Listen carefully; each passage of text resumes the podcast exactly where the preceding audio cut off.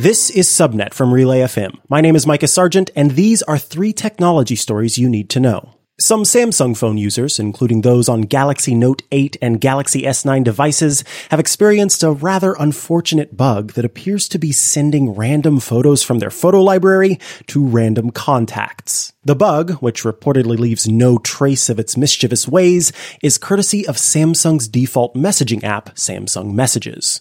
It's unclear what exactly is causing the bug, but Gizmodo reports the random photo sending started after carriers updated to Rich Communication Services, or RCS, which is touted as the next generation of SMS messaging.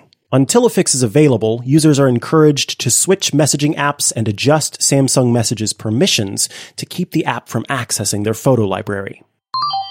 Facebook says it's notifying more than 800,000 users who were hit by a Facebook Messenger bug that unblocked some of the accounts the user had previously blocked. The bug, which was in effect between May 29th and June 5th, allowed previously blocked accounts to contact the people who had blocked them. Facebook says these previously blocked accounts wouldn't be able to see content the user had shared with friends, but could see content posted to a wider audience. The company says the issue has since been fixed, and previously blocked accounts will once again be blocked.